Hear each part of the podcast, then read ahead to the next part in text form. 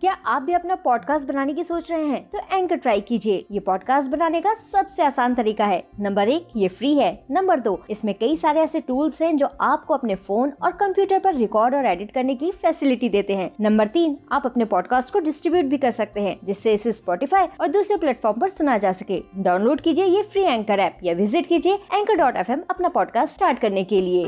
आप सुन रहे हैं स्टोरी विद अनवी बुआ शेरनी के लड्डू। एक बार की बात है, ढोलकपुर जंगल में रुस्तम शेर के घर, उसकी बुआ आई।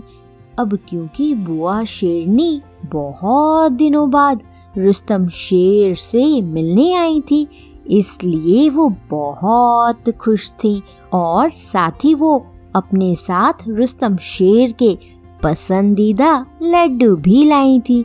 अब बुआ शेरनी के हाथों से बने लड्डू देखकर रुस्तम शेर भी बहुत खुश होता है और उन लड्डुओं को खाते हुए कहता है ओहोय ओहोय वाह भाई, वाह, मज़ा आ गया। बुआ शेरनी, कहे देता हूँ मैं कि ये लड्डू सिर्फ़ मेरे ही हैं, इन्हें मैं भैया किसी को भी नहीं देने वाला। और फिर ऐसा बोल कर रुस्तम शेर फिर से लड्डू खाने लग जाता है। अब खाने की बात सुनकर बुआ शेरनी उसके पास आती हैं और उसके गाल खींचते हुए कहती हैं, अरे अरे, ऐसे कैसे? इतने लड्डू अगर एक साथ खाओगे तो तुम्हारे इस गोल गोल बड़े से पेट का क्या होगा? अब बुआ शेरनी की ये बात सुनकर रुस्तम शेर पहले तो थोड़ा मुँह बनाता है, फिर लड्डू वाला बॉक्स लेकर बाहर निकल जाता है। अब इधर जंगल के सभी जानवरों को जैसे ही ये पता चलता है कि बुआ शेरनी आई है तो वो सब भी जल्दी जल्दी रुस्तम शेर के घर की तरफ़ जाते हैं, क्योंकि उन सबको भी पता था कि बुआ शेरनी आई हैं तो लड्डू भी ज़रूर लाई होंगी। और फिर यही सोचते हुए वो सब जैसे ही रुस्तम शेर के घर पहुँचते हैं तो उन्हें पता चलता है कि रुस्तम शेर तो पहले ही लड्डू लेकर कहीं चला गया है। अब इसके बाद सब मिलकर रुस्तम शेर को ढूंढना शुरू करते हैं। फिर मोंटी बंदर को जैसे ही रुस्तम शेर दिखता है तो वो जल्दी से उसके पास जाता है और उससे कहता है अच्छा तो आप यहाँ आए महाराज। और ये और ये लड्डू। मुझे भी खाना है लड्डू। अरे महाराज, आप आप अकेले अकेले क्यों खा रहे मुझे भी दीजिए। और मुझे क्या, आपको पता है, बाकी बाकी जब भी यहाँ आ ले लड्डू खाने? अब रुस्तम शेर जैसे ही ये बात सुनता है तो वो और जल्दी जल्दी लड्डू खाने लगता है और फिर थोड़ी देर में जैसे ही सारे जानवर वहाँ पहुँचते हैं तो देखते हैं कि बॉक्स तो पूरा खाली हो चुका है और सारे लड्डू रुस्तम शेर के मुँह में हैं। अब ये सब देखते ही सारे जानवर रुस्तम शेर को बहुत गुस्से में देखने लगते हैं और फिर तभी ज़ोर ज़ोर से रोते हुए मोंटी बंदर रुस्तम शेर से कहता है हम्म, महाराज आपने चाली लड्डू खा लिए।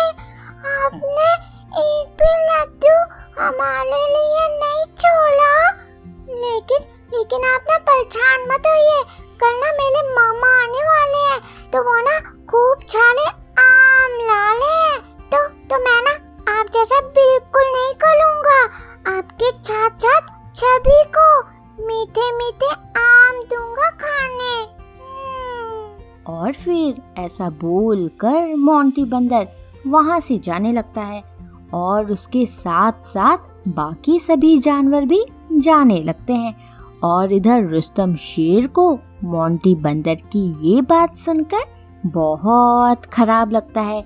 इसलिए वो जल्दी से अपने घर जाता है और बुआ शेरनी से फिर से लड्डू बनाने को कहता है। इसके बाद बुआ शेरनी खुश होकर जल्दी जल्दी से सबके लिए लड्डू बनाती है और फिर रुस्तम शेर उन लड्डुओं को लेकर सबके पास जाता है और उनसे कहता है, अरे भैया ये देखिए, क्या लाया हूँ मैं आप सबके लिए? बुआ शेरनी के हाथों से बने लड्डू। भाई, एक बात तो है, लड्डू अकेले खाने के चक्कर में जल्दी जल्दी खा तो लिया, लेकिन लड्डुओं का मज़ा नहीं ले पाया। लेकिन अब भैया, जब आपके साथ आराम से खा रहा हूँ तो भैया, समझ आ रहा है कि इन लड्डुओं में कितना स्वाद है। अरे अरे, मोंटी बंदर, अभी तक तुमने दो ही लड्डू खाए। लो भैया, लो, अच्छे से खाओ। वैसे मोंटी बंदर, एक बात तो है, हो तो तुम बहुत छोटे से और शैतानी भी बहुत करते हो। लेकिन भैया, आज तुम्हारी बात सुनकर मुझे अपनी गलती का एहसास भी हो गया है। अच्छा अच्छा मोंटी बंदर, एक और बात भैया कहना चाहता हूँ। वो ये कि भैया, जो तुम्हारे मामा जी आम ला रहे हैं ना, जरा मुझे थोड़ा ज़्यादा देना। वो क्या है ना, कि तुम तो जानते ही हो कि मुझे आम कितना पसंद है। अब रुस्तम शेर की ये बात सुनते ही मोंटी बंदर के साथ साथ बाकी सभी जानवर भी खूब ज़ोर ज़ोर से हंसने लगते हैं तो बच्चों, क्या सीख मिलती है हमें इस कहानी से इस कहानी से हमें ये सीख मिलती है कि बच्चों, ये बिल्कुल भी ज़रूरी नहीं है कि जो गलती कोई दूसरी करे तो हम भी उनकी तरह ही गलतियाँ करने लग जाएँ। लेकिन हाँ अगर हम कुछ अच्छा सोचते या करते हैं तो बच्चों, ये ज़रूर हो सकता है कि हमें देखकर दूसरे भी गलतियाँ करना बंद कर दें। समझे? आप सुन रहे थे स्टोरी विद अनवी अनवी के साथ।